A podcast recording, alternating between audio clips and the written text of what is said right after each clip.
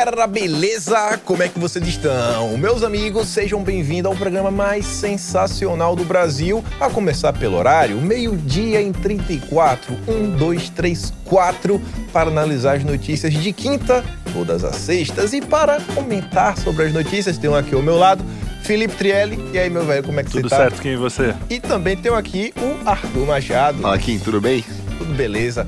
E obviamente, né, tudo pra nossa estreia, tem que falar, né, aquela curtida, seguir o canal, etc. E eu já pergunto, Trielli, Trielli, faça as honras e peça pro pessoal se inscrever. Como é que você pede? Então, pessoal, inscreva-se no canal, programa Quinto Elemento. é, curta, compartilhe, comente, é, é bom para engajamento. O que mais? Tem Instagram, arroba programa Quinto Elemento. E é isso, acho que já é o suficiente, né? Tem mais coisa aí? Arthur, não, lógico que tem. Arthur, você sabe o que é que vai acontecer se a pessoa não curtir esse vídeo? Pô, não, não tem ideia. Vai pegar o ônibus, vai passar no buraco, o ônibus vai capotar, aí vai morrer. Então, Esse curta tipo o de vídeo. coisa. Isso aí. Curta o vídeo. Mas, enfim, Coraçãozinho, sininho, Estreia do tudo programa. aquilo, né? tudo aquilo. Estreia do programa, vamos falar de estreias, né? O programa, o primeiro programa nosso. E o primeiro assunto é um assunto que envolve cultura, política, geopolítica também, inclusive. Eu quero falar da estreia do filme Top Gun. Voltou aí depois de anos e anos e anos. Os meninos aí assistiram na- no início da fase adulta. Eu não era nem vivo na época, né? Estamos aqui dois, dois senhores de idade. E temos aí o, o filme Top Gun, que gerou vários burburinhos na imprensa, jornais ao redor do Brasil, ao redor do mundo, questionando o filme. Inclusive, tem aqui uma matéria da Folha de São Paulo, uma análise, uma análise que eles fizeram, que eles falam o seguinte: Top Gun Maverick tem Tom Cruise machão com aviões que evocam o órgão genital masculino. Nova versão do filme destaca o astro de Hollywood em ode nostálgica à testosterona digna dos velhos blockbusters.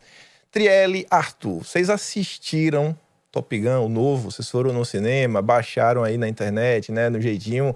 Viram ou não viram? Eu não vi. Então, eu ia ver na segunda-feira aqui, que minha família foi ver à noite, mas eu não consegui.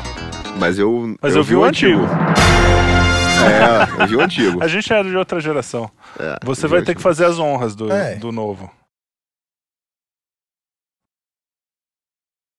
Mas eu não Bom. vi também por falta de tempo. Essa semana foi incrível, né? A gente gravou segunda, terça, quarta.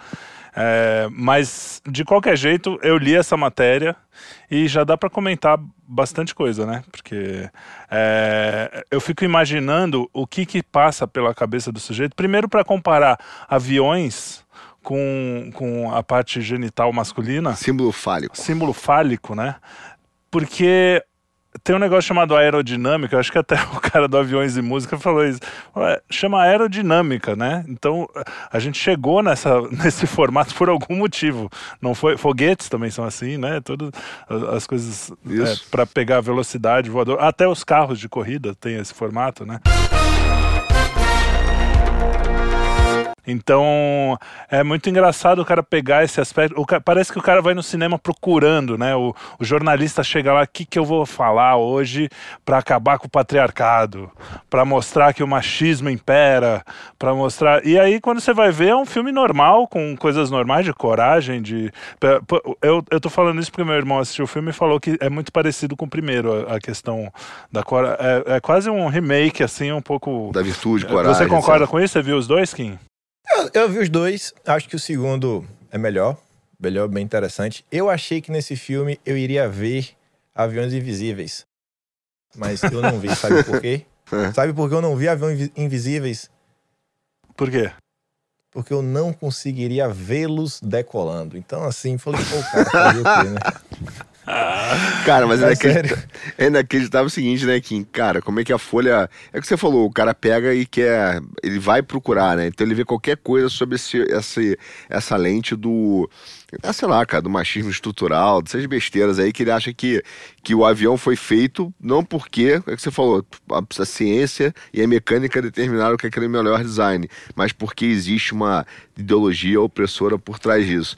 É, aquele cara que vê uma briga de uma briga de trânsito na rua, já bota com a, a visão de oprimido e opressor, né? Isso. Hum, é, Sim, mas, cara, mas deixa eu fazer um pequeno resumo sem dar spoiler pra vocês, que essa é do entende. Assim, o filme começa igualzinho o primeiro, literalmente igualzinho. Danger Zone, Kenny Loggins. Oh, oh, oh, a galera lá, né, botando assim, ó. Como é? Botar assim, vai, vai lá, avião, vai lá, o avião vai. Aquele, o início igualzinho, igualzinho, né? Mas achei que o primeiro ainda é melhor. Acho que a câmera que utilizaram não tava tão boa. Igualzinho, sabe? Você se sente a mesma fonte, mesma abertura. Começa pra deixar né, os vai felizes. Aí o filme vai, avança. Fala Tom Cruise, como sempre. Moto- Motoca, aquela mesma jaqueta batida de sempre. Ele vai, vira um professor, aí começa a ensinar lá pra galera as coisas, aí tem que fazer um voo, aí uma operação especial que parece até o primeiro filme de Star Wars, que na verdade é o quarto, todo mundo deve ter assistido, né? Quando o Luke Skywalker tem que dar o tiro na Estrela da Morte. E aí é uma missão que, cara, ninguém consegue fazer, só o Tom Cruise, porque é o Tom Cruise, né? Ele tem aquele poder especial do ator principal, ator principal, personagem principal, sempre tem um poder porque ele é o principal, então tem que dar certo. Tem o poder da tem que ensinar a galera- cientologia. É, ele tem que ensinar a galera a dar o voo rasante que vai. E aí a história se pausa ao redor disso, que os caras não conseguem voar direito. Você fala assim, pô, aqui é a elite, sabe, do, sei lá, da Força Aérea Americana, e os caras não conseguem. O Tom Cruise aí, 30 anos sem voar, conseguia dar um monte de pirueta, etc. Enfim, aí o filme vai do início até o fim, termina. E, sei lá, o Tom Cruise não perguntou o pronome de ninguém, não perguntou qual o seu pronome, então acho que a imprensa não gostou. não teve Não neutro? tinha ninguém com cabelo azul. Ninguém. Não vi ninguém de cabelo azul. Nem quando ele vai lá no bar cantar umas músicas, etc. É, Ele canta no bar parte- também, nesse aí? ele, ele canta. Pô, é um canta remake mesmo. a mesma música do primeiro. É, é um remake, assim. Agora achei melhor. Achei melhor. É. Aí todos os pilotos estão em forma. Um grande problema também, né? Por essa força aérea aí complicadíssima. E todos parecem que se identificam com o sexo deles. O resultado disso, Pô, independente da isso. opinião da Folha de São Paulo, foi que na estreia bateu o recorde com 248 milhões na abertura e passado pouquíssimos dias, a própria Folha de São Paulo noticia que Top Gun Maverick é a maior bilheteria de estreia da carreira de Tom Cruise. Então acho que deu certo, né? Maior Olha, do que Missão que Impossível, certo. que, que foi. O cara fez uns oito, Não, né? o Tom Cruise fez um Ah. monte de blockbuster, né? É, mas o Missão Impossível foi um clássico também, né? Quer dizer, se- se um remake, cara, bate a maior bilheteria da história, Foi o cara bem, né? atropelou. Foi bem. Foi bem. Mas olha só que curioso, né? Foi, é um dos poucos filmes lançados ultimamente, nos últimos cinco anos, vamos dizer assim, que conta uma história. E a história é mais importante do que se é uma mulher a protagonista, se é um homem, se é.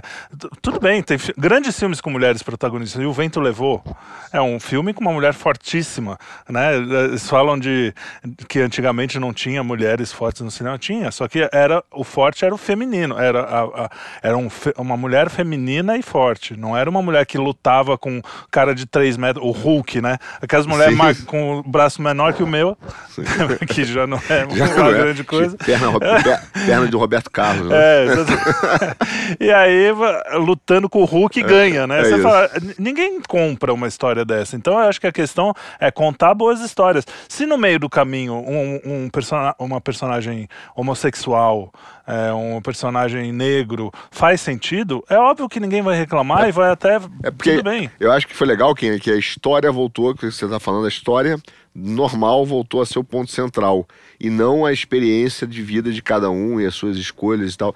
E é muito legal isso, cara. Eu, eu acho que no fundo o que o pessoal quer é um retorno à normalidade, entendeu? No sentido de ter a sua vida ali, cara. O foco é o dia a dia, é a vida normal, não é essas histerias que estão por aí. Agora, é impressionante que a Folha não quer, né? Quer ficar te enchendo o saco. Quem, é- Fala, quem- "Ah, quem escreveu essa matéria?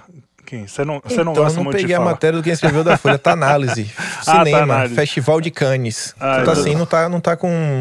Não Não, tá tá, mostrando aqui quem foi escreveu. Tá. Foi de São Paulo, né? Tudo Acho bem, eu com fui- vergonha. O cara ficou com vergonha de assinar. vergonha de assinar. Eu fico, eu fico pensando assim, o que que, o que que leva uma pessoa, né, a acordar, ver um filme, comprar o bilhete, ir lá ver o filme e ver- uma vida infeliz, né? É, o cara se forma em jornalismo para falar que aviões são fálicos, né? Sim. Porque eu, eu acho que Tá deve ser formado em jornalismo o rapaz, né?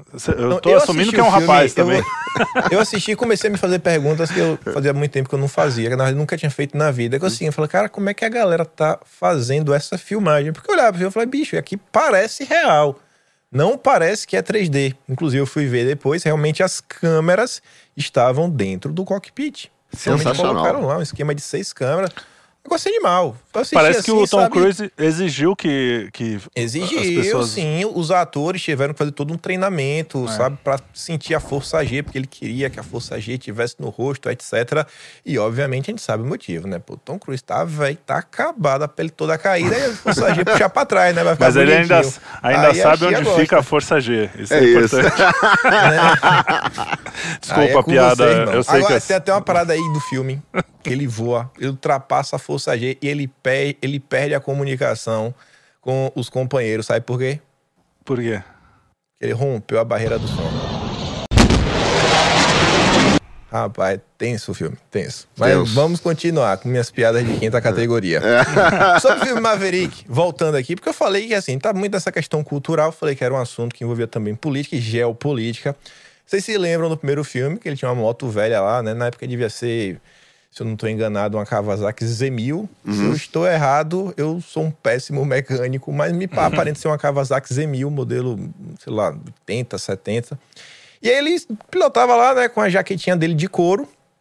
Couro, né, que é um tecido hoje em dia muito perigoso, né? Pô, a vaca, É, o búfalo, não o é- ambiente, climate não é change, ESG. etc. Não é SG. Exato, totalmente SG. Não é SG, a gente vai falar sobre essa jaqueta.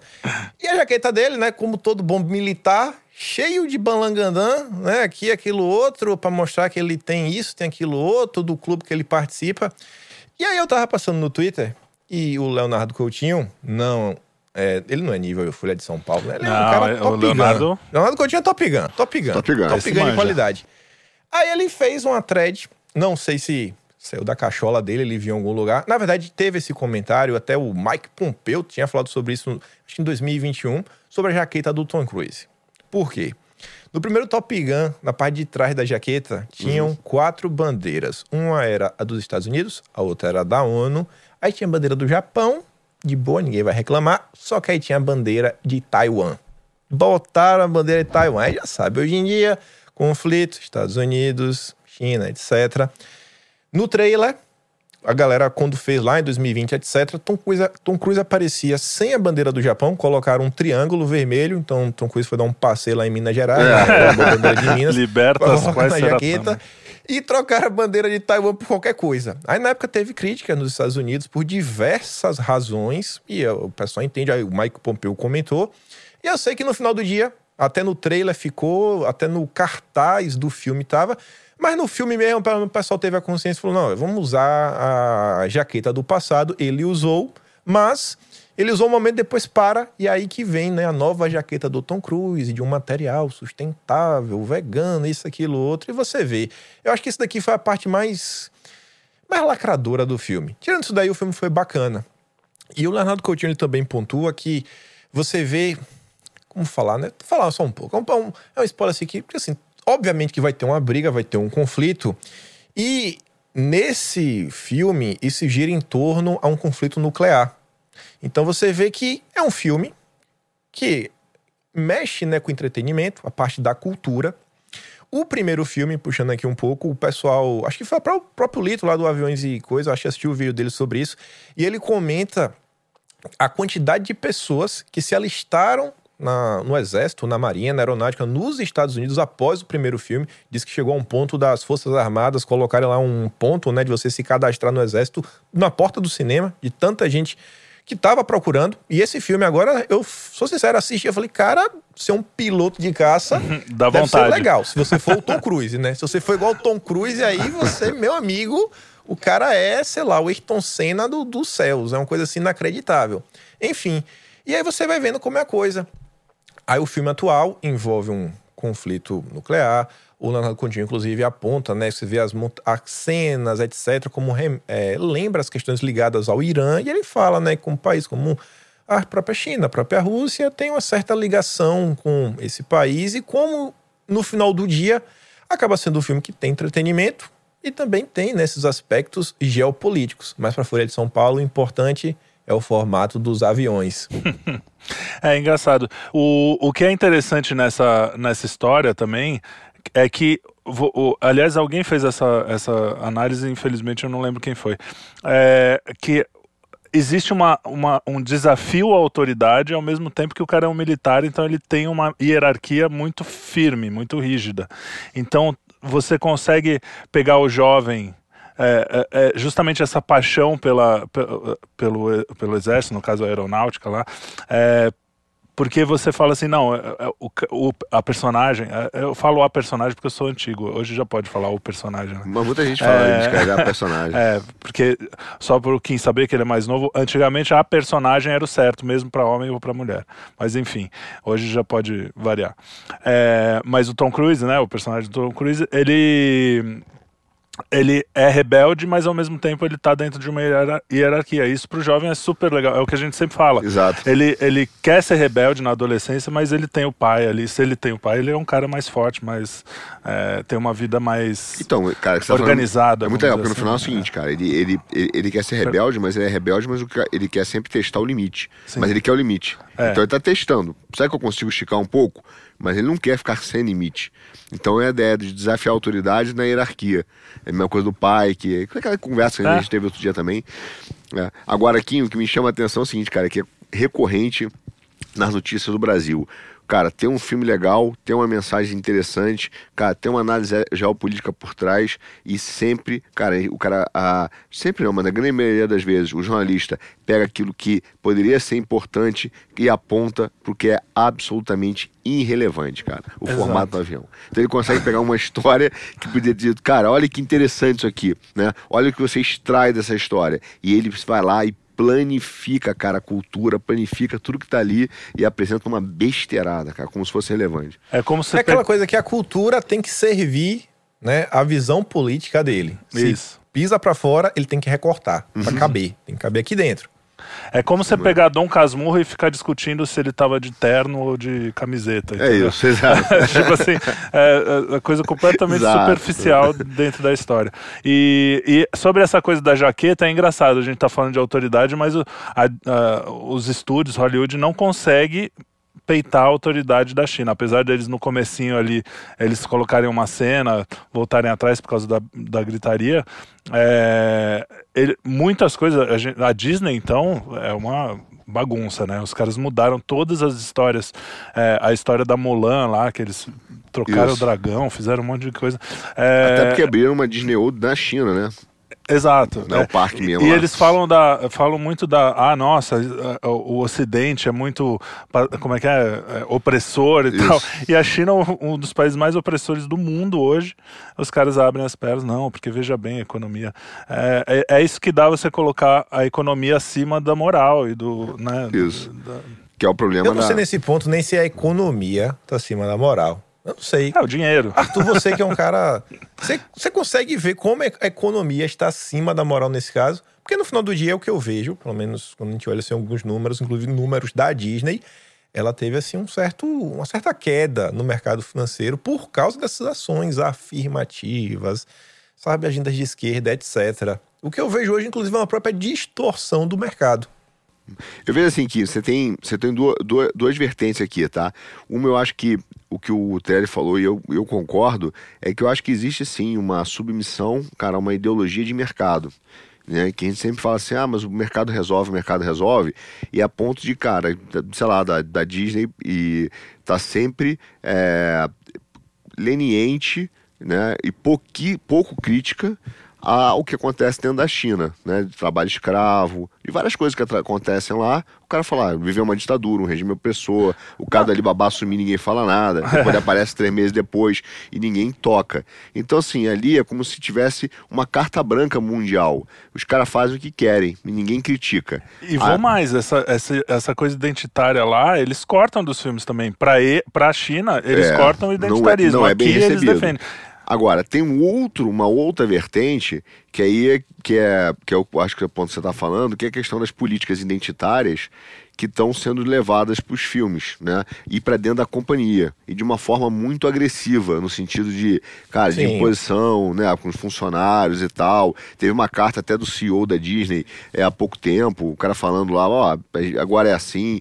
E isso é que não, acaba não sendo bem recebido, porque uma coisa é você respeitar direitos civis, outra coisa é você querer fazer uma nova civilização e refundar uma nova antropologia. E aí, aí quando o cara vai para esse caminho, aí eu acho que eles têm aí efeitos de mercado, que a própria ideologia de mercado acaba punindo eles, entendeu? Então, mas eu vou mais, eu, eu vou mais pro chão aqui. É, eles não, além, não é só uma questão de refundar. Eu volto para a questão da história. É, eles não querem contar uma história, eles querem fazer uma propaganda. Sim. Eles querem contar uma, é, vender uma ideologia. E ninguém vai no cinema para comprar ideologia. Você não, ninguém assiste televisão para ver o comercial. concorda? exatamente, É a exatamente. mesma coisa. Você não vai no Perfeito. cinema para assistir o, o comercial deles lá, o comercial ideológico. Você vai para assistir um bom filme. Se a história é boa, aliás, o, o contrário também. Quantos comerciais a gente não assistiu várias vezes depois porque eram divertidos, porque a história era boa, às vezes dá até melhor do que a venda do produto. Então, assim, a- a- o ser humano, desde sempre, ele busca histórias. Você tá com a Eneida aí no, na, na sua bancada. Aliás, a gente nem comentou. Obrigado por vir até o Brasil aqui com- nos estúdios da Obrigado. Panela. Foi- foi- É uma Obrigado, honra obrigado. ter você aqui.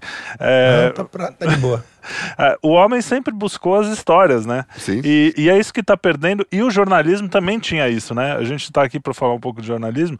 O jornalismo tinha aquela coisa do storytelling, quem, quem, aonde, né? Isso. Uh, uh, Não existe mais. A o jornada lead, do herói, jornada o, do herói. O, o lead acabou, assim. Às vezes não importa quem, aonde, como, importa a, como é que eu vou vender a minha ideologia. Cara, esse ponto é ótimo, porque se você olhar, foi exatamente o que você tá falando aí. Ele pegou ali a, a história e não, não, não quis falar da história e vendeu a ideologia. Exatamente. isso. Agora, se teve uma pessoa que eu acho que gostou desse filme, ou não sei se gosta desse filme, mas que gosta de avião, é uma menina. Tava eu passando também pelas redes sociais, não sei se vocês viram. Saiu do, no New York Post, matéria internacional. Chique, Pô, hein? chique, Eu vou, eu vou ler a tradução já. Mulher que sente atração sexual por aviões quer se casar com Boeing de brinquedo. Bom, vai ter um marido que vai levar ela pras nuvens, pelo menos, né? Já que a piada de quinta, essa é bem imperdível. Essa é boa, essa é, boa, essa é boa. Essa é, não boa. dá pra negar. Mas. E- Fala, fala. Não, eu já, já ia emendar já, porque eu falo assim, não, beleza, ela tá aí com o, o marido que leva, né, leva as nuvens, mas no Brasil não ficamos atrás. Jamais, jamais. O brasileiro é sensacional. Ai, em Minas, terra do queijo e do pão de queijo.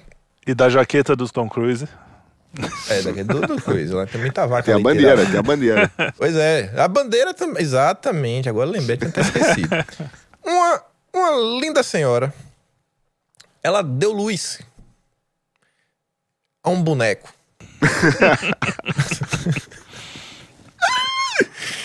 e o pai da criança, ela deu luz a um boneco porque o pai da criança é um boneco. Cara. E saiu no estado de Minas, manchete, mulher que se casou com um boneco dá luz a um bonequinho. E também saiu no Metrópolis. No Metrópolis tem o nome até do, do jornalista que se deu o trabalho de escrever, que se deu de escrever, né? Foi- Deve ter sido o Guilherme. Casada com boneco, Não foi o Guilherme Amado? luz. Não, não foi o Guilherme Amado, não. Não foi não. Saulo Brenner. Saulo Brenner.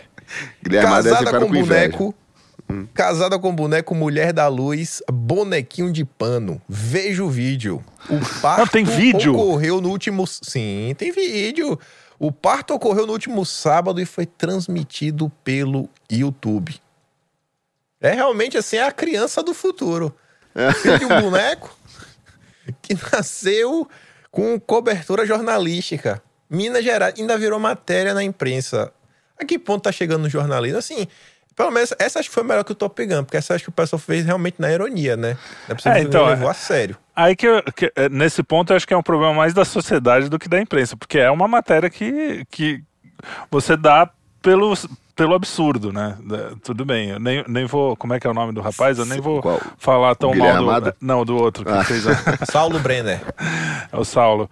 É, porque, assim, eu fico pensando, você falou que foi transmitido, ou seja, médicos se envolveram ou eram atores, você sabe? Sim, foi no hospital, irmão. Tem Rapaz. vídeo dela com a jornalista na casa. Ela chega, amor, a bolsa estourou. Aí o boneco vai, levanta. Aí o boneco, ela, ela- o boneco passa a bolsa pra ela, ela bota a bolsa e vai. E, e o bonequinho nasce.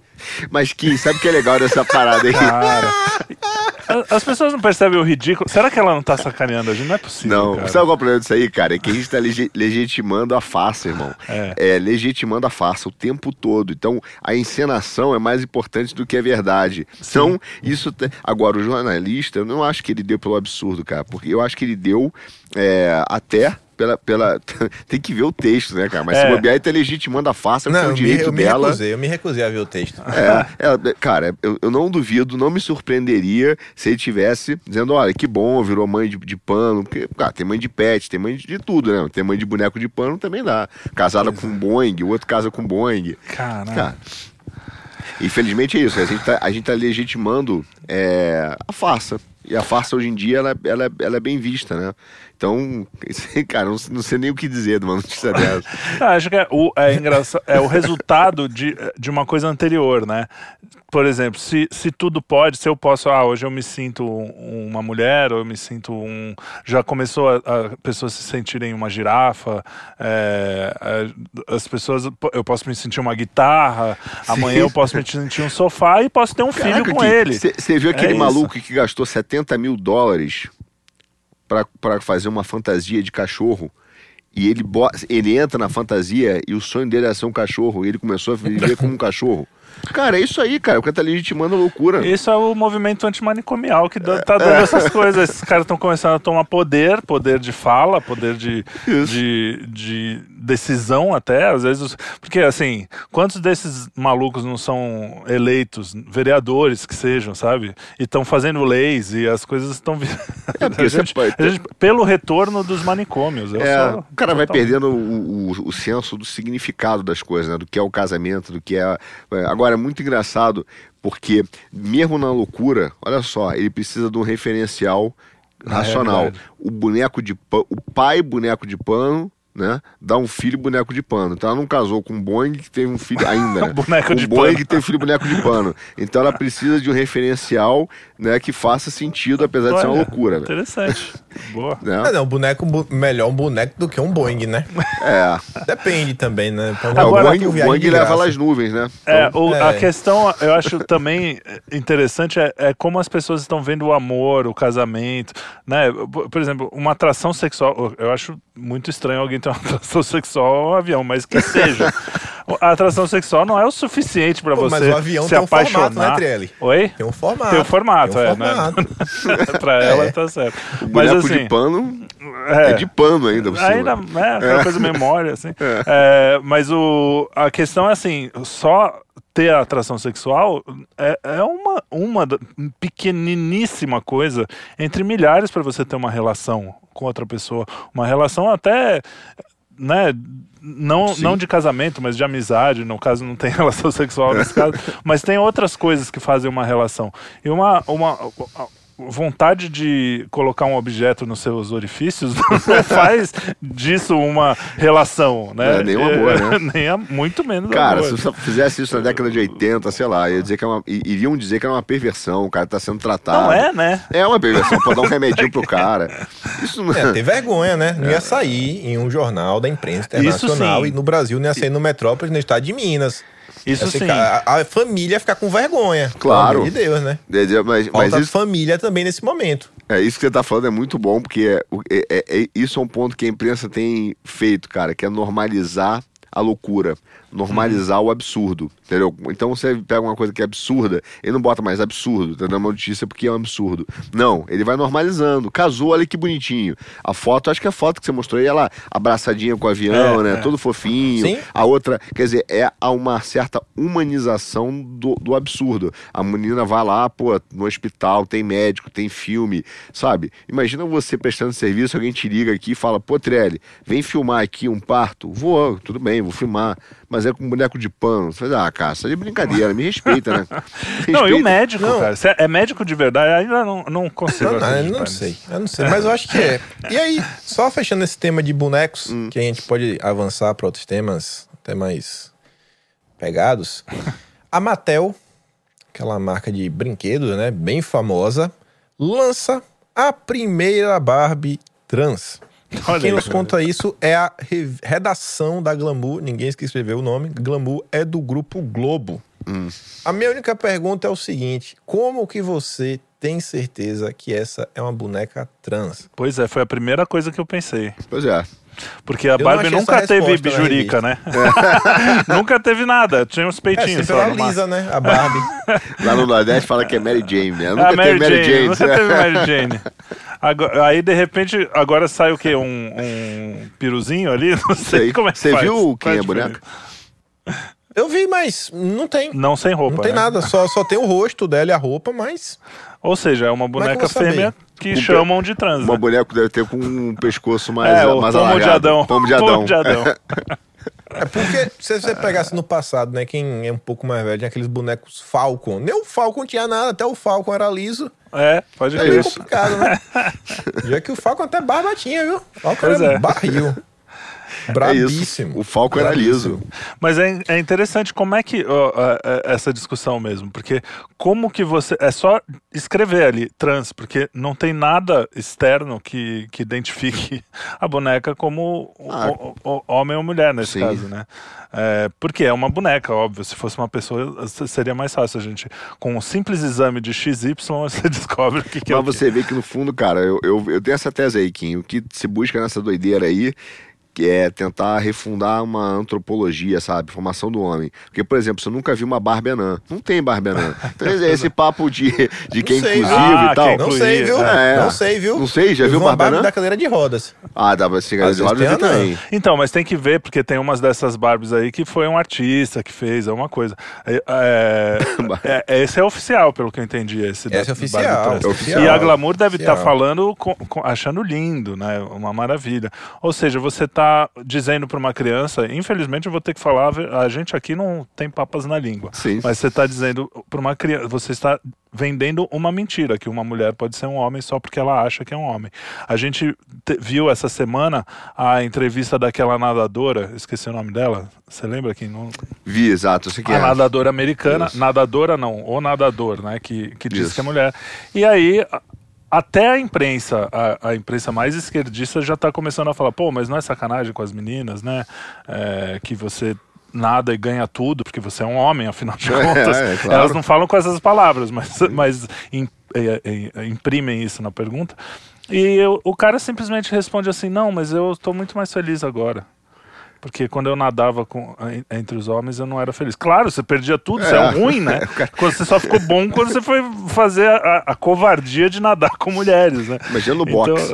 exatamente. Porque não é só a testosterona, né? Você tem força de Sim, osso, sim, né? é- Estrutura muscular. Cara, é, é, é o que eu te digo. Pra mim é uma é tentar fundar. E esse é um problema, porque é uma forçação de barra no sentido de que a gente está adotando um critério, tentando, né? Uma imposição aí do Grupo Globo, né? Como você falou, na Glamour, tentar criar um negócio que é, é sempre eu acho que é muita marca dessa geração, desse momento que a gente vive. É vender o absurdo como se fosse fofinho, sabe? O, o absurdo bem assim, pacotadinho, bonitinho, cheiroso. O, o absurdo no, no esquema Trudeau. Todo bonitinho, arrumadinho, fala manso e tal. Mas por que eu digo que é o absurdo? Porque é, tá tentando dizer que um critério científico né, de determinação do que é o homem, né, no, seu, no seu aspecto mais amplo, é a sensação.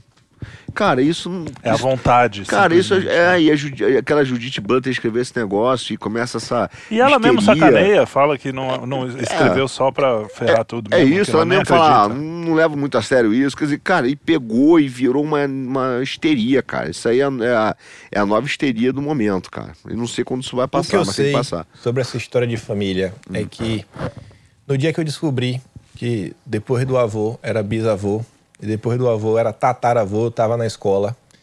E aí eu, eu só sabia o nome de um bisavô meu, que era Francisco. Tinha um colega meu que ele sabia quem era o tataravô. Sabe quem Uhum. era esse colega? o Gago. E aí, continuando sobre isso, a gente agora vai falar sobre uma matéria que foi repercutida no UOL, no Terra, no BBC, no G1. Está na hora de criminalizar a gordofobia. Primeiro Daqui a- momento, quando eu olho assim, eu já penso o seguinte: rapaz, todos os veículos com a mesma manchete, agora o subtítulo é diferente. Eu fico até pensando, pô, é é um esquema aqui de gabinete do ódio da imprensa, né? Esse aqui é do bem, esse aqui é válido. Aí o G1 coloca, deixa eu ver se consigo ler. Depois de um ano trabalhando em uma empresa de moda canadense, Courtney percebeu que estava sendo excluída de reuniões com fornecedores. Aí o BBC diz: as medidas para combater legalmente a gordofobia avançam lentamente. Enquanto isso, esta forma insidiosa de discriminação continua difícil. Aí o Terra diz: está na hora de criminalizar a gordofobia? Interrogação. A discriminação ligada ao peso pode afetar contra- contratações, promoções e o bem-estar mental dos funcionários. E o UOL termina falando: no Brasil, a gordofobia não é crime, mas pode ser enquadrada por injúria e danos morais, ou seja, o abusador pode ser processado nas esferas civil e criminal. E aí? Eu sou a favor. Pelo menos uma minoria pra chamar de minha, né? Porque eu, eu aqui tô, tô começando a perder, vou perder essa mamata também, mas, mas ainda posso me chamar, posso me encaixar nessa, nessa história aí.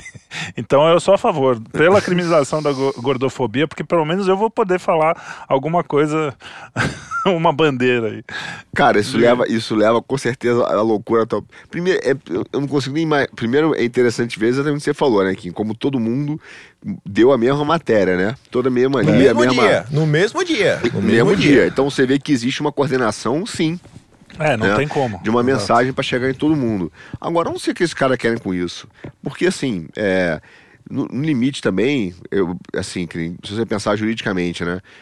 é, o, o simples des- descumprimento da lei não deveria ter- não é que não deveria, mas nem, nem sempre é crime. Crime é uma coisa muito específica, né? Então, é, a gente tá querendo criminalizar tudo. Daqui a pouco o cara vai, vai furar o sinal de trânsito vai dizer, pô, é crime. Cometer uma multa administrativa é crime. Agora, gordofobia, a gente nem sei como é que o cara mede isso. É, é dizer, pô, o fornecedor não sentou comigo porque eu sou gordo. Que, sabe? Não, é só pensar na sua própria vida, né? Quantas vezes você deixou de falar com alguém porque a pessoa é gorda? Quantas vezes você. Né? É, é um negócio tão absurdo. Pode acontecer um caso ou outro de, de extremos que.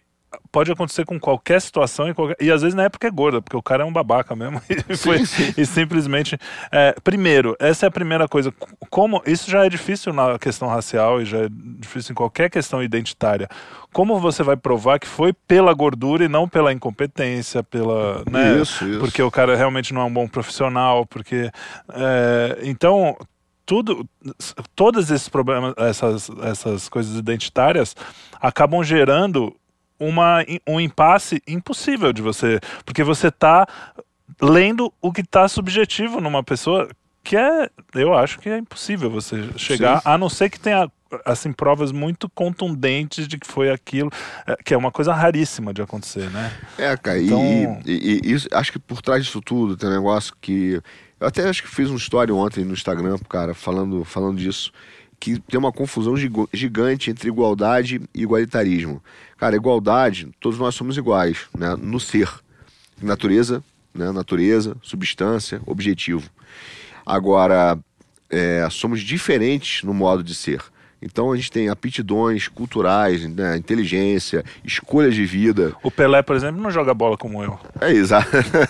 então hoje, hoje com certeza Hoje- não. Coitado. Hoje, hoje com certeza não. Não, mas nem pô, nos áureos É tem. isso, cara. Mas, pô, é quando você toca, eu não sei tocar nada, irmão. Então, assim, é, a gente tem. É, o Trielli só sabe tocar Beatles e alguma coisa. É isso. Ah, não, não, aí Ele tem a banda dos Smurfs, cara. Smurfs. Os Para, Smurfs. para. É, tem a banda dos Smurfs, sério. Smurfs. Eu até falei com o Muffles. nosso diretor executivo, estou aqui indignado. Saí da Austrália, vim ao Brasil. Eu falei, mano, o Trielli tinha que estar aqui, basicamente assim, como. Como era aquele, aquele carinha que tinha um rabinho de cavalo do programa do Jô? Ah, o, o Derico. Derico. Eu falei, é, pô, tem que ter um delirio, pô, tem que ter uma banda aqui pra, pra dar aquele. Sabe, começar com uma Você música fazer, pra ser uou! mais interativo. Acho justo. Inclusive, inclusive estão falando em gordofobia, nosso diretor executivo, o Renato, ele chegou pra mim e me viu, né? Magrinho, bonito. Chegou, mano, como é que eu faço pra ficar magro? Aí eu falei, mano, tem uma técnica infalível. Mexe a cabeça da esquerda pra direita e depois da direita pra esquerda. Aí ele ficou, né, parecendo um ventilador. Aí ele falou: quantas vezes eu faço isso? Eu falei: toda vez que alguém te oferecer comida. Vamos. Continuando aqui. Vamos comentar, voltar um pouco pra política, né? A Não, tá peraí, a deixa eu só, só comentar a última coisa sobre essa coisa da Vai. gordofobia, que é o mais importante. A gente tá aqui pra falar do jornalismo. Isso. Como que. Da onde vem essa informação? Como que se espalha, né? Porque é, é impressionante. Você falou que foi no mesmo dia, né?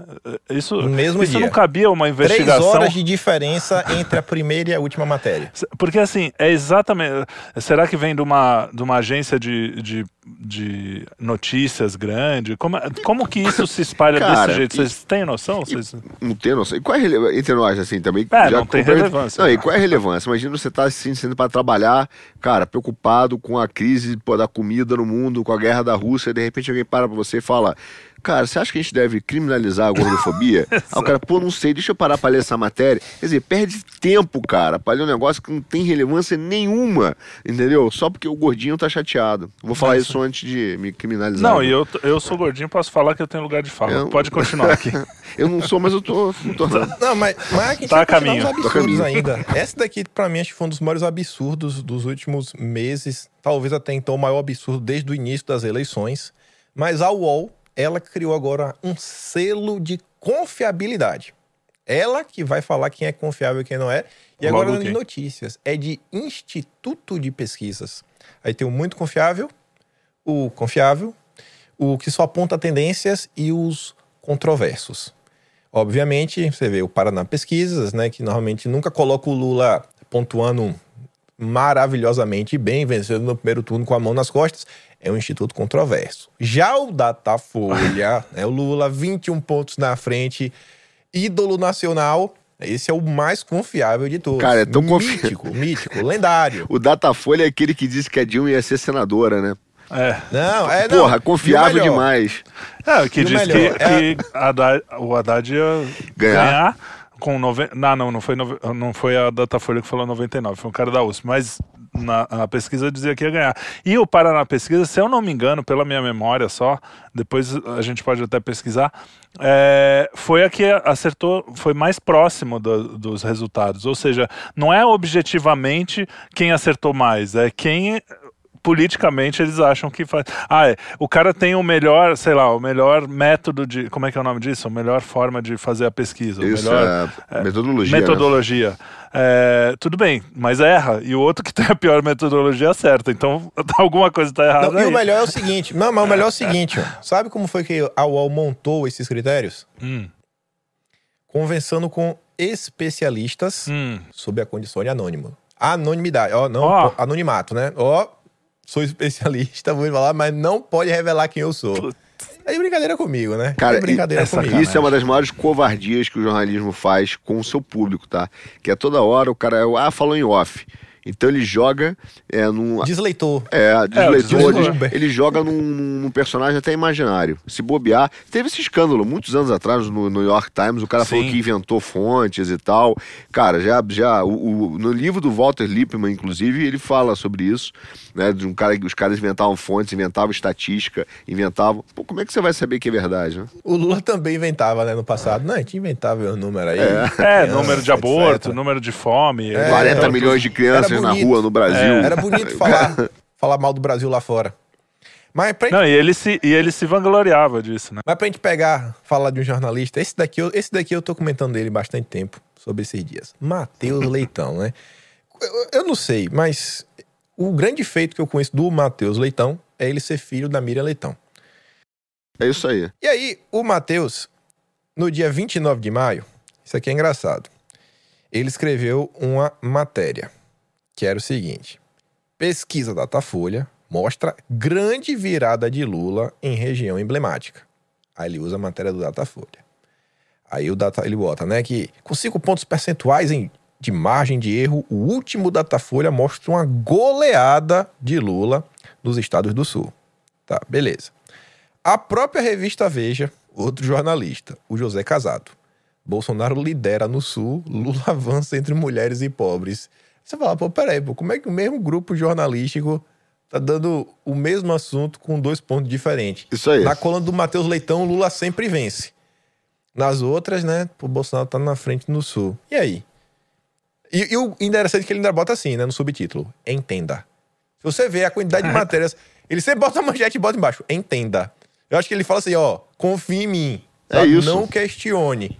Você sempre pode torturar os números pra eles dizerem o que você quer, né? É isso. Existe essa. O, o, o, o Kim, mas eu vejo duas coisas aí, cara. Eu vejo, é, primeiro, uma, um fenômeno muito louco com essa parada do selo de confiabilidade, que é o seguinte, e, e eu vejo pelo seguinte, é, é bom, né? Hoje esse pessoal tá colhendo a loucura que ele plantou, porque falavam da, do relativismo, fica dizendo que pô, nada é Uhum. Tudo é verdade, é. que tudo é sensação. Aí, cara, vira, vira um negócio tão dilu- diluído que nada mais faz sentido. Aí, de repente, eu olho e falo assim, peraí, Cadê a verdade? E aí o que o cara fala? A verdade sou eu.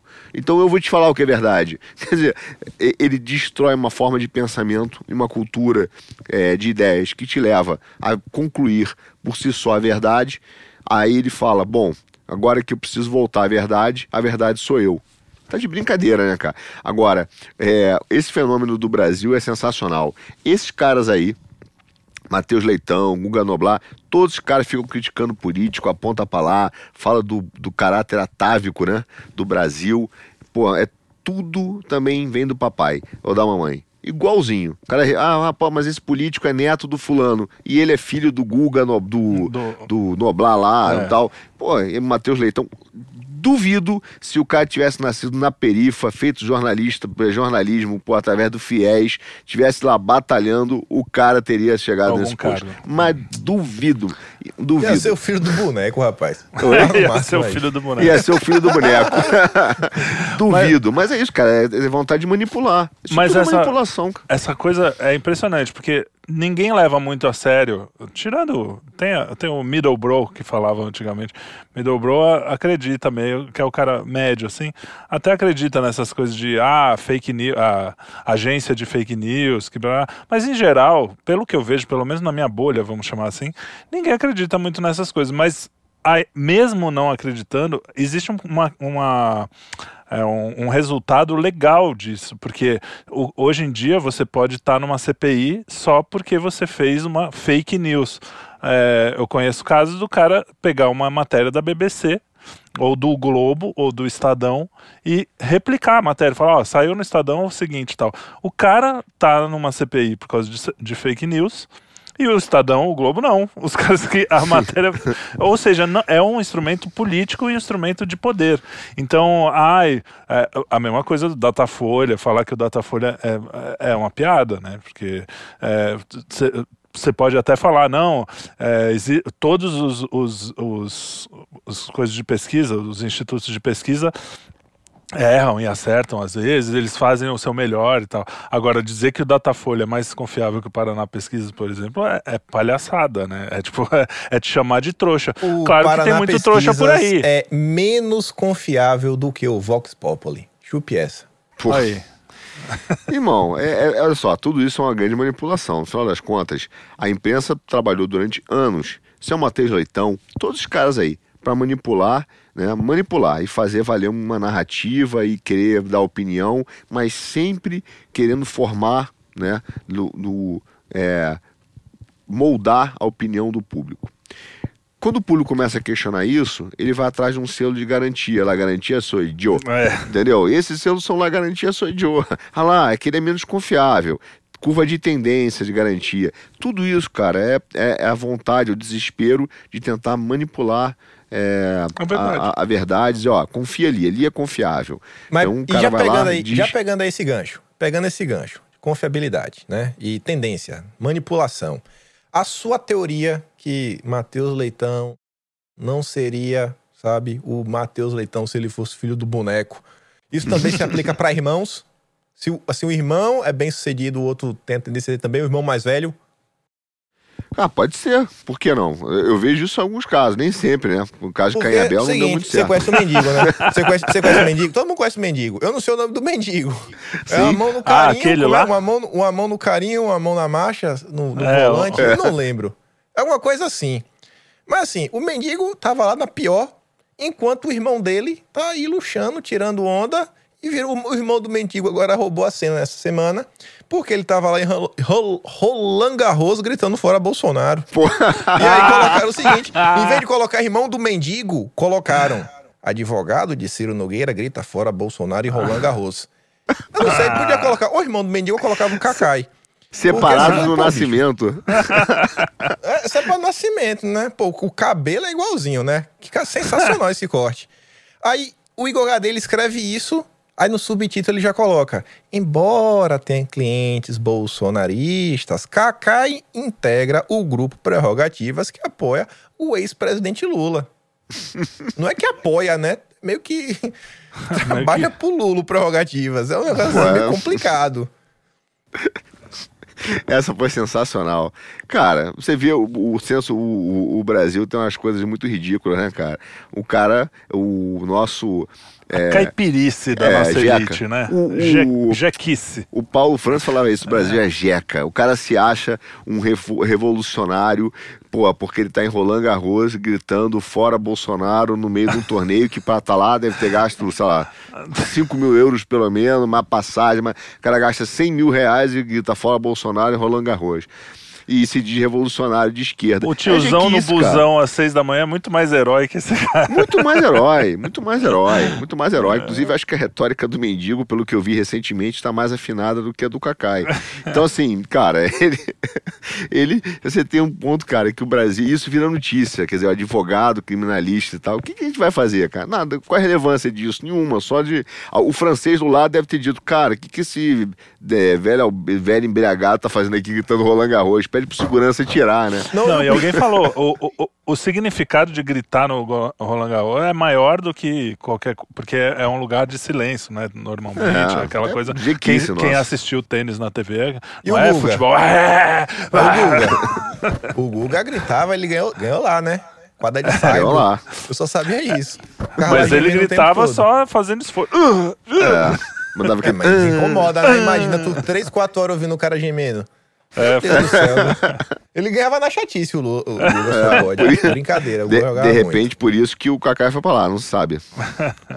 Não, e o pior é que assim, eu, o, que eu- o que me chama a atenção é a vontade do Igor Gadelha de, em vez dele pontuar, não, advogado do Lula, grita fora Bolsonaro, Claro, ele colar, é. sei lá, alguém do governo. E você vê que até a Rede Globo teve, no Globo, né, foi um pouco mais justa. Advogado grita fora Bolsonaro. Já a revista Fora, acho que foi a ma- mais honesta de todos, que coloca Cacai grita fora Bolsonaro. Porque Ca- Cacai é um, é um ser humano diferente, né? Todo mundo sabe que é o Cacai. Cacai só tem um. O cara vai É o de bermuda no. STF, bicho. Não é qualquer um. É o irmão do mendigo, pô. É o irmão do É mendigo. irmão do mendigo. É. Tem que dizer que contém ironia, senão daqui a pouco É, vai vir um é. selo, vai vir um. É. Checamos. Checamos, É, ele não é irmão do mendigo. É irmão do mendigo. Checamos. Vai checamos. O Cacai não, é irmão do mendigo. É Nós mesmos estamos checando lugar. agora, tá? Pronto. É isso. Não precisa da, da agência Chaca Chaca. Vai lá. Não, mas agora eu tenho uma notícia aqui. Dessa, essa não é chocante, não. Essa não é, assim... Ela é chocante por outros motivos. Mas não é aquela matéria... Tipo a Folha de São Paulo, tá falando uma besteira, sabe? Que assim, meu Deus do céu. Não é essa aí que, ai, tá usando pra tentar criar uma tendência, igual o Matheus Leitão, Matheus Leitão, etc. Essa daqui é aquela notícia que... Eu não sei. Eu acho que eu vivi pra ver isso. Eu não. Eu realmente achava que esse dia não chegaria, por mais que eu soubesse que o rapaz, né, não é. Não é. Como posso falar? Ele não é o que ele diz que ele é. Assim, não vamos ser bo- bonzinhos. Mas o antagonista, e eles não colocaram o nome de ninguém, eu acho que o Maynard ficou com vergonha. Isso aqui tem cara até com. Tem cheiro de Cláudio Dantas, ficou com vergonha. Cláudio Dantas ficou com vergonha. Maynard também. Mário Sabino não trabalha normalmente, né? Preguiçoso. E aí eles soltaram a nota. Olha. Essa foi sensacional, cara. Bivar lança pré-campanha. Ao lado de Moro e alvos da Lava Jato. Chegou o dia, Moro, Antônio Garotinho, lado a lado, batendo papo, dando risada, contando piada. Realmente é uma grande piada. E assim, cara, essa notícia, eu acho assim, ela devia ser um tapa na cara da sociedade. Assim, acorda, filho de Deus. Olha a quantidade de vezes que você foi realmente manipulado, né? Sequestrado. Tem aquele sequestro de amígdala em nome do combate à corrupção. Porque Moro, o aquele herói que a Rede Globo criou, né? O cara que faz, que acontece. O homem, ele é a Lava Jato. E agora tá lá o Moro com os alvos da Lava Jato, pessoas que estavam na planilha da Brecht, da JBS. O que falar sobre isso? O que falar? O grande Eu só- Sérgio Moro. 2022, Moro e os alvos da Lava Jato juntos. Eu só tenho uma coisa a dizer. Acho que sobre tudo isso, a coisa mais importante dessa história toda é o vídeo do garotinho com aquela música. Tan. Vocês Ah, é, viram? Vivi. É, é o, é, o, é o mais relevante aí, porque o, o Moro já virou realmente um marreco? Já, assim, quase caiu na irrelevância. É engraçado que o cara veio de um. de quase um herói nacional, de um herói nacional, não, não é quase, né? E foi se mostrando e caiu na irrelevância total. Você não precisa. É, é uma notícia assim, nem te choca tanto. Deveria chocar. Se fosse. Se essa notícia se você cortasse de, mil, de 2010 para hoje, não sei quando foi a Lava Jato, Sim. você fica. Nossa, é um choque. Mas hoje você ouve isso e fala assim: é. A máscara caiu de um jeito que você fala. É, Cara, eu, tenho um, um amigo, Kim, que ele fala uma frase que é, que é muito boa em relação a isso, né? Ele, ele fala assim, cara, um dia. Ele já falava isso, falava isso há três anos atrás. Ele fala assim, cara, um dia o Moro vai acordar e vai entender que quando o chiclete perdeu açúcar, o sistema vai cuspir ele. E é exatamente isso aí. O chiclete está perdendo o açúcar. Quer dizer, é, é óbvio que você tem todo um movimento né, que foi criado por, né, pela mídia, um movimento de, de massa. Né? Falei isso até num podcast do Quinto Elemento, que você vê que tem, tem uma, um movimento que não, não é só propagandista. A parte da propaganda, ela, ela é o tentáculo que aparece pra gente. Mas tem uma coisa por trás disso tudo. É, agora, eu, eu não desprezo, é claro que você, você tem que perturbar um antagonista, porque ele tem um duplo critério, né? Óbvio que ele tem. Então ele tem uma rigidez de vez em quando, e quando convém, cara, eles fingem que não é com eles, né? E não só fingem que não é não com é eles, isso, mas é o como antagonista, a galera lá. Muitas vezes A também. galera trata o Moro, né? Pelo amor de Deus. Eu É. usar uma palavra Não, que é o que, o que bebê de colo faz com a mãe, que não dá, né? Pelo escolhe de os Deus. seus ídolos, escolhe os seus ídolos e depois, cara, é, fica refém dos critérios deles mesmo, né? Porque eles depois não conseguem seguir os critérios e nem, pô, dizer de resposta, as coisas lá não existem. Mas enfim, tirando isso, é, o que, que a, gente, a gente vê, né, aqui, que me preocupa. Cara, parece que é um fracasso eleitoral tal do, do Moro, e é, mas ao mesmo tempo ele tá, ele tá já está dentro do sistema. Ele, ele Tá foi cuspido ainda. né, como um chiclete né, nessa, nesse sistema, mas está operando. E tem criado, cara, isso aí, isso aí por trás dessa notícia, ele tem criado movimentos que não são incomuns no mundo. Então, por exemplo, aí está lá, ah, falando de combate internacional, corte internacional de anticorrupção. Mesma história. Mas o que, que é isso, na verdade? Cara, tirar a nossa soberania para jogar isso para um tribunal internacional e virão advogados, virão selos, virão livros, virão cursos, pareceres. Outro dia eu vi, acho que na mesma notícia, né? Fala que ele vai montar uma, uma fundação que vai ser a Fundação Instituto, Instituto. o Instituto Lula da Lava Jato, né? Então, vai ser a mesma quando é coisa. velho, é tipo Fundação FHC. É isso, para captar dinheiro. Aí fala assim: eu estou promovendo políticas públicas. Ó, papo furado. Tá recebendo dinheiro de alguém para promover política pública, nada. Para promover interesses de quem vai estar patrocinando o instituto, cara, para fazer aquilo que interessa a forças econômicas que ele vai estar representando. Seja da Dona Álvares Marçal, seja aí de fundos soberanos, seja de estrangeiro que ele está lá pô, batendo papo com o juiz internacional, como se o juiz internacional tivesse uma crise ética, pô, preciso tirar o Brasil. Eu não caio nessa, irmão. É o que Essa você aí- falou, né? A Suíça tá lá, é, não é o Banco do Maranhão que os É, caras. os caras falam assim, não, porque a Europa, eu falei outro dia aqui, a gente tava conversando, o cara falou assim, não, a Europa, a Europa é muito séria no combate à corrupção. Eu falei, cara, onde que acharam o dinheiro do Cunha? Foi no Banco do Piauí? Cara, tava lá num trouxe na Suíça, velho.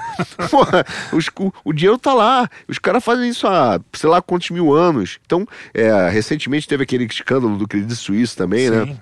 É, lá na, na, na, na Europa, pô, com di- dinheiro de ditador, de potencial traficante, sei lá. Cara, uma confusão. E aí os caras falam, mas a, a OECD, nós temos que entrar porque eles são Caraca. Mas é que tá. O cara fundar um instituto, ter um think tank, que ele fa... se ele falasse abertamente o que ele quer, não teria problema nenhum. Nenhum. O problema é, é essa, essa, essa disfarce em não, eu quero ajudar as políticas públicas e não sei o quê. Não, você tem um projeto. E seu projeto isso, cara. é, é um projeto de poder também. isso. Quero- E o, que só- não, ó. o que não seria errado também. É, ó, é dizer assim, Todo sou mundo pode- especialista, eu não acho que ele seja, mas sou especialista em algum assunto, cara, quero transformar, quero ganhar mais mercado esse assunto, quero ganhar dinheiro com isso. Tá bom, cara, justo. Mas não, é Então, Se sempre... Moro lançasse um curso, sabe, de- do mestre do boleterismo, eu não.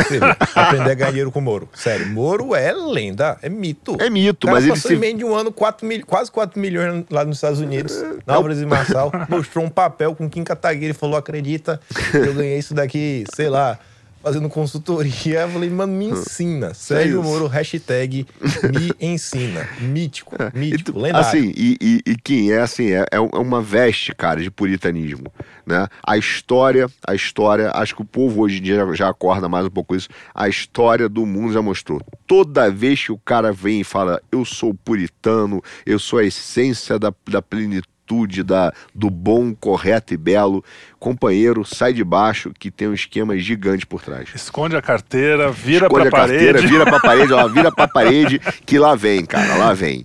E Isso, Tem algo isso errado. não é só o Moro, não. É Moro, Mainardi e outros aí Sim, que estão aí não. dizendo que são puritanismo. Não, quer não ver um grande quê. exemplo? Quer ver um grande exemplo? Essa semana, na verdade, dia primeiro ontem até, né? Ah, ontem não, anteontem. É, no caso. Anteontem. O antagonista soltou a nota que o Moro não falou nada. Que era o seguinte: a Polícia Federal mira fraudes em licitação para comprar para compra de tênis escolares em Ma- Marília. 15 mandados de busca e apreensão.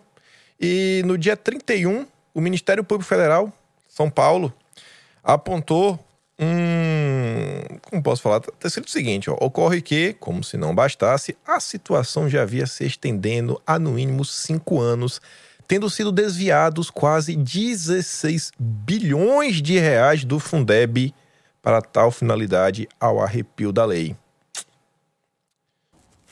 16 Isso, bilhões, acho na que pagava gestão- umas continhas que eu tenho. aí. Na gestão PSDB, da turma do Moro, né? Dos tucanos. Isso aí. PSDB. E aí você vê, cadê, cadê agora o combate à corrupção? Cadê o Moro? Cadê a Tabata? Cadê o Lehman? Cadê a Priscila Cruz? É Todos tá pela essa educação. É, Irmão, olha só, todo, eu sempre digo o seguinte, tem, um- aliás, eu sempre digo não, tem aliás o cara que ele, citei uma vez, aquele Frediar, acho que é Frediar, agora não lembro dele, o Bastiat, Frederico Bastiat. Frederico, E ele falava o seguinte, cara, ninguém melhor para cuidar dos seus interesses do que você mesmo. Então, mas aqui no Brasil sempre tem por trás desse combate à corrupção alguém para tomar conta de você, te tutelar. Eu vim te proteger. O Ministério Público eu vim te proteger. Não se preocupe, o Fundeb vai comprar tênis pro seu filho ir para a escola. Então sempre tem alguém para cuidar dos, dos seus assuntos. Ainda nisso aí, cara. Quanto mais você terceiriza, mais fácil ter uma corrupção realmente. Claro. né, de- Quem compra melhor, quem compra melhor tênis para o filho? A mãe ou o prefeito de Marília? Porra, cara, vai ser a mãe. Dá o dinheiro pra mãe, ó. Tá aqui o dinheiro, vai comprar um tênis pro teu filho. Não, mas a mãe é irresponsável. O, o Estado é que é responsável pelo seu filho, porque o seu filho pertence ao Estado, eu vou comprar tênis. Aí dá esse pau aí, cara. O prefeito de Marília faz essa confusão tucana, aí o Moro some, Dona Priscila Cruz some, por quê? porque eles são defensores cara, é, do estado de controle. Ele quer manter o dinheiro lá, ele quer manter a estrutura que eles vão usar o dinheiro, mas aí como é que ele faz para te afastar do dinheiro? Deixa que eu controlo, porque eu Claro. estou no combate à corrupção. Então ele vai lá e fala, deixa que eu sou o controller disso aqui. Então, o que, que é ser o controller? É dizer, é a mesma história da fonte confiável, é dizer qual a operação é lícita e qual não é lícita, porque ele é o especialista. Qual que vai ser a lícita? A que privilegiar os amigos dele. Essa é a história, cara. Então a gente vive o Alberto. Youssef. Será que o Alberto Youssef é. O Moro falaria o quê? Ia dizer grande homem da nação. grande Mas tá homem muito da nação. sério. Será que o Alberto Youssef financiaria a campanha do Moro esse ano? Perguntar pra ele. Youssef, qual o cargo você acha que o Moro levaria? Você apostaria em um trocado? Ajudar na campanha, né? Fazer um santinho, fazer um palanque, dar uma volta aí. Não sei Ca- por quê, os dois se- parecem tão amigos. Se bobear, tá ajudando até o garotinho. Falou, ó, pô, tem um amigo que me ajuda aqui, garotinho. Aquele papo, aquele papo na mesa deve ser essa. Pô, garotinho, o garotinho, pô, me apresenta o Youssef aí. ai, ai. Agora sim, falando de educação, a gente tá falando de educação, voltando aqui um pouco agora para as questões culturais. Uma coisa que é inegável, né, é a tal da doutrinação nas escolas. Essa semana eu vi um vídeo, eu não cheguei a mandar para vocês não, mas eu fiquei bem chateado. Aquele ator Mário Gomes, acho que é até da Globo, eu acho, um ator mais, mais antigo. Ele tá gravando o vídeo, tá na delegacia, prestando a queixa. Ele falou que tá lá na escola, e aí mostrando assim a lição do filho, era uma prova, etc., que era basicamente a foto de Jesus Cristo na cruz, escrito: bandido bom é bandido morto.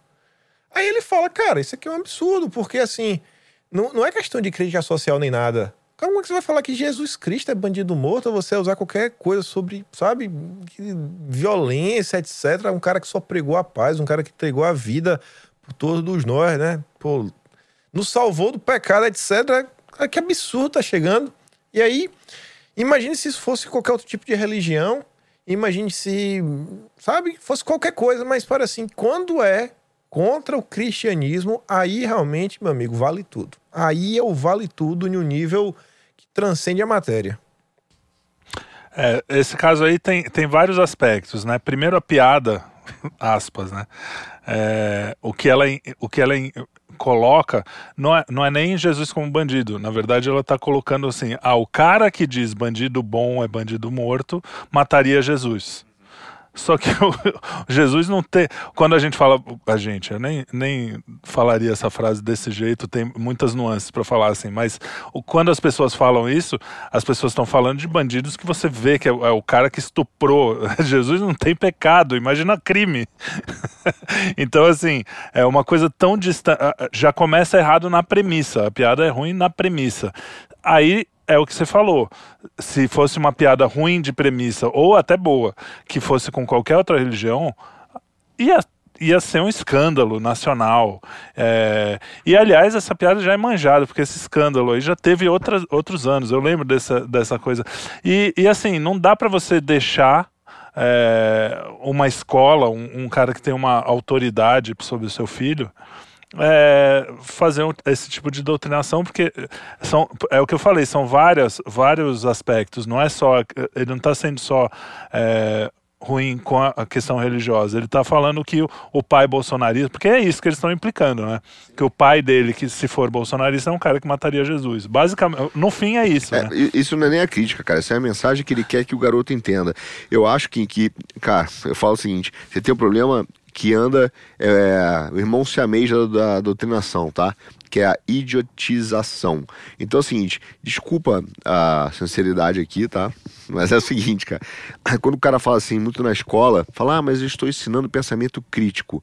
Cara, primeiro, criticar não é ficar fazendo lacração nem falando besteira. É você tem que ter uma qualidade para criticar. Você tem que ter um refino intelectual para criticar. E o problema da escola hoje é que você não tem esse refino. A, a, essa parte da esquerda brasileira acha que criticar é falar qualquer coisa. Não tem sequer uma capacidade prévia, cara, preparo para criticar. Esse tipo de coisa, por exemplo, que ele está falando ali, não é uma crítica, entendeu? Ah, não você é, fala que é, é bandido é. bom, bandido morto. É uma idiotização, cara, é, que, que tem andando de mão dada né, com a doutrinação. Então, infelizmente, a escola virou isso. Eu vi uma entrevista do Boulos essa semana tive que ver, né? Me mandaram ver, do Congresso em Foco. Aí ele tá lá dizendo assim, aquele jeitão pô, populista e tal. Tudo bem, do jeitão do cara. Mas falando o seguinte: ah, tentando construir uma ponte entre os evangélicos, né? E a esquerda. Aí ele virou e falou assim: porque ninguém pergunta quando uma mãe deixa um garoto na, na creche, ninguém pergunta para ela se ela é cristã, se ela é espírita. Foi ótimo, cara. Isso mesmo, tinha que perguntar. tinha que perguntar, porque representa não é, claramente qual é a visão dele, que a questão religiosa é para ter em casa, no banheiro escondido. E ao contrário pro cristianismo, o cristianismo é real, né, cara? Ele lida com a realidade. Então, assim, é o modo de vida dela, é o valor dela. Então eu tinha que perguntar quais são os seus valores. Então mostra exatamente isso. Ninguém tem que perguntar isso, porque eu sou o Estado, eu vou dominar a sua, a sua cabeça. Eu não sei, é, teve um, o, um cara, esqueci também, eu vejo no Twitter, passa, eu nem vejo quem escreveu direito, mas que ele falou assim, não, mas eu sou contra é, ensinar religião nas escolas públicas mesmo, porque senão daqui a pouco seu filho tá trazendo pipoca para casa, fazendo uma comba, porque é isso que eles vão ensinar, você não, sim, não sim. acha que eles vão ensinar o cristianismo, né? Foi, Não o, foi o Flávio, o- não, o Garage, é ele mesmo, isso? Flávio Garage. mesmo, eu vi É. isso daí. É, e, é- e a gente tá num ponto tão, tão sensível de. Tão, tão sensível, não, tão destruído da educação, que se, se o cara aprende 2 mais 2, você já tá no lucro. Então, assim, a gente tinha que voltar back to basics. Aprende o básico, é, a ler, a escrever e a fazer conta. Por mim, parava aí. Tá ótimo. Daí pra frente, O Japão o fez resto, o resto a gente vê depois, sabe? Japão- re- a economia a gente vê depois. Tem uma, tem uma coisa que eu lembro, foi no ano de 2001. Eu tinha acabado a quarta série, eu ia pra quinta série, aí ia ter que mudar de escola de qualquer jeito, né? Minha escola não tinha mais quinta série. Aí eu lembro que tava minha mãe conversando com meu tio, né? Basicamente, em consideração, pai de Bruno. O melhor amigo meu de infância era, gu- era o gordinho da sala, meu melhor amigo. E aí, discutindo pra onde a gente ia, eu lembro que tinha um colégio Gênesis, né? Olha o nome do colégio Gênesis, Ah. uma palavra bíblica. Bíblica. E tinha outro colégio, né? O colégio nobre, etc. Aí eu lembro que a discussão era minha, minha mãe falando, ah, o pessoal aí falando que o Gênesis é uma escola assim que ensina mais o pensamento crítico, mas não tô nem pra essa porcaria. Meu filho vai pra decoreba. Vai aqui, vai decorar, que é assim que passa no vestibular. Vai pra É, esse aí. aqui. Isso Aí, aí. o, o pai de Bruno na no mesma teoria. Aí vai pra esse aqui também. E aí o tempo passou, naquela época não quer se discutir a política nem nada. E aí, por alguma coincidência de vida, tanto minha mãe quanto o Ivan, meu tio, ambos caíram aí na direita, né? Não sei por quê. Aham. É, mas a questão, aí eu falei brincando, eu acho que a- escola pública não devia ensinar, apesar de sermos um país majoritariamente cristão, se fosse para ensinar alguma coisa, teria que ser o cristianismo, mas vamos, eu acho que a escola pública não, mas eu acho que eu vou além. A escola, eu sou mais a favor de, de terem várias escolas particulares que aceitassem voucher, aquela história do, do pai poder escolher.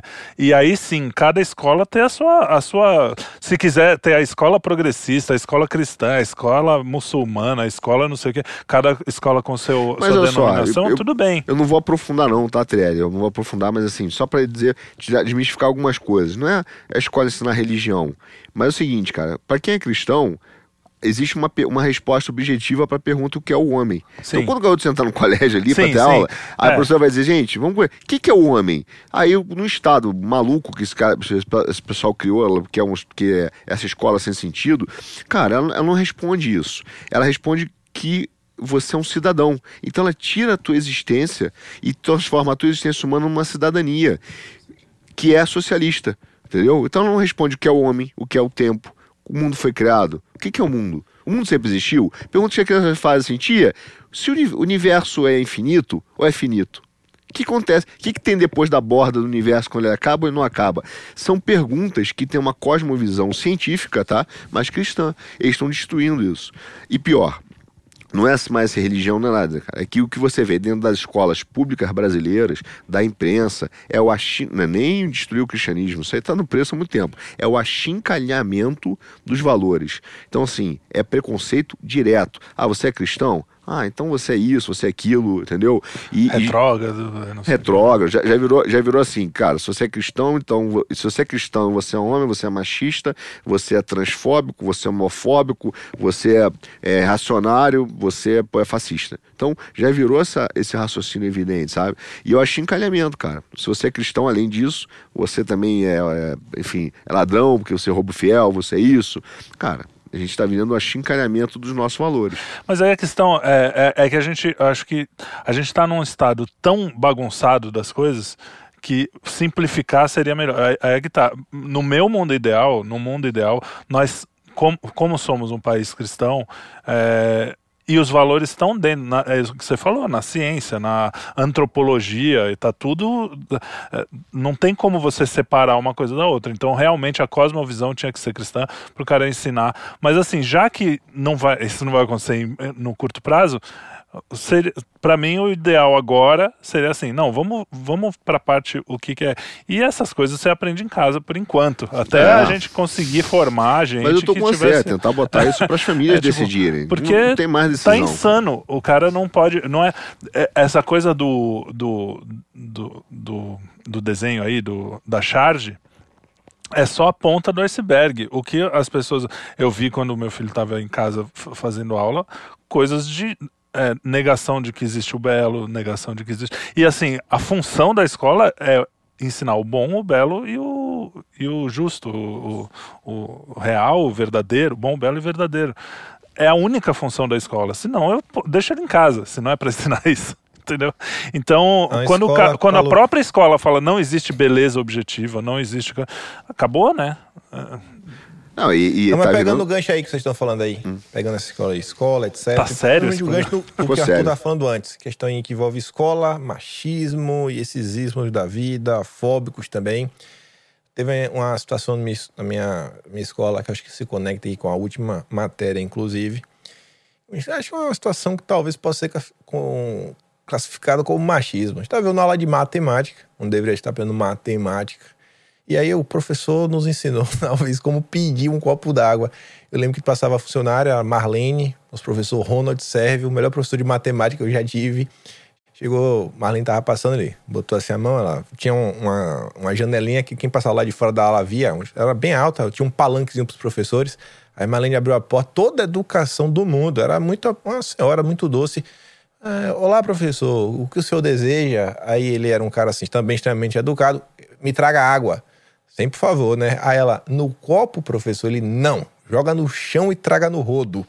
E com essa, a gente vai para a última matéria aqui do Globo, pra gente encerrar, que é o seguinte: por que o machismo faz mal para a saúde das mulheres e dos homens?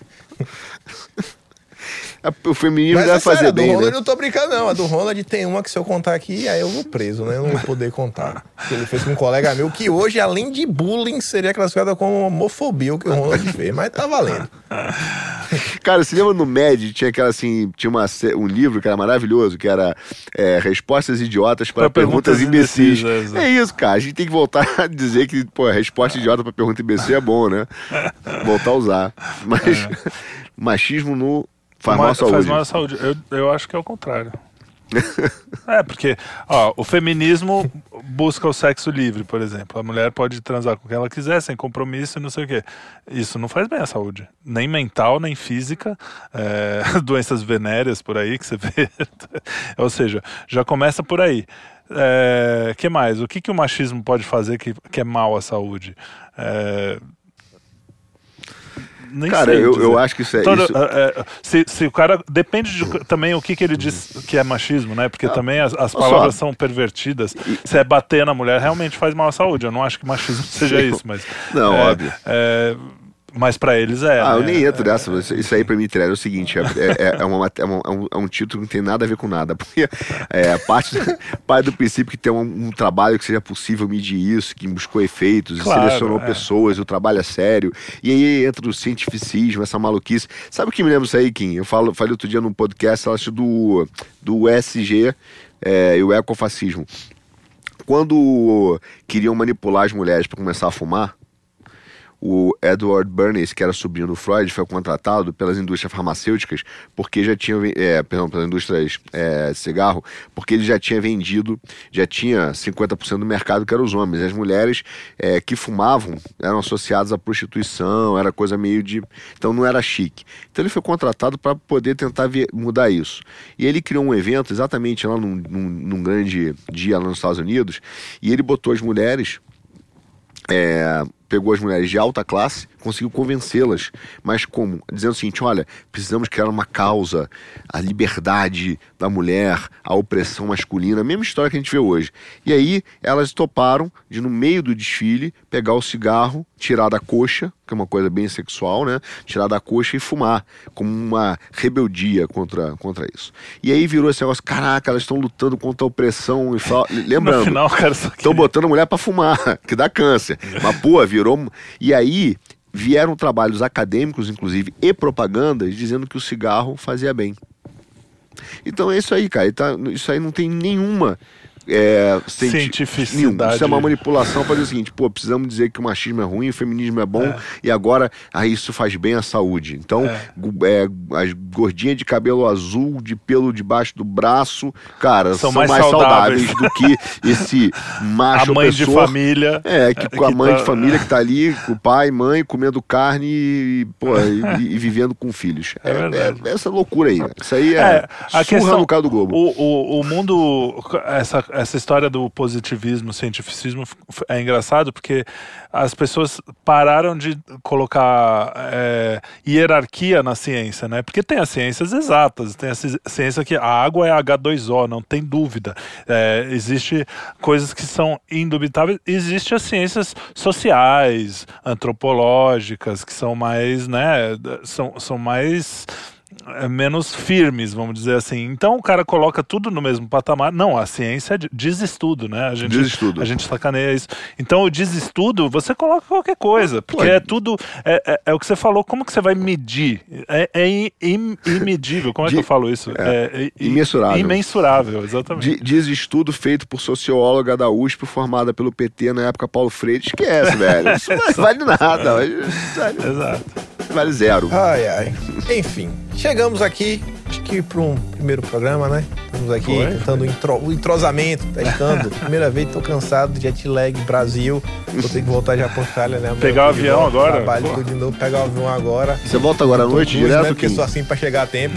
Hã? Volta agora à noite direto? Volta- Ah, direto, irmão. Direto. O Tom Cruise tá me esperando. A voltar juntinhos aí, dando Mas você- no Maverick. Você, como não é machista nem opressor, você não vai de avião, que é símbolo fálico. Você vai de balão, que é uma coisa mais É, né, verdade. inclusiva. Se bem que eu, até, eu Bota já umas penas, uma vez. cabe Bem índio. interessante já. Mas enfim, ficamos por aqui. Aquele grande beijo e abraço. Lembra de dar aquela curtida, né? Aquela compartilhada. Não se esqueça, se não curtir esse vídeo, você vai lá na rua, vai ter um prego, vai pisar, vai estar enferrujado. Não vai adiantar antitetânica, vai perder o pé, aí depois você acha ruim. Então, Exato. curte, compartilhe e volte semana que vem. E aproveite também, né? Conheça os nossos outros programas em nossa grade. Tá aqui é só clicar abaixo e até semana que vem. Falou, Um galera. abraço. Abraço.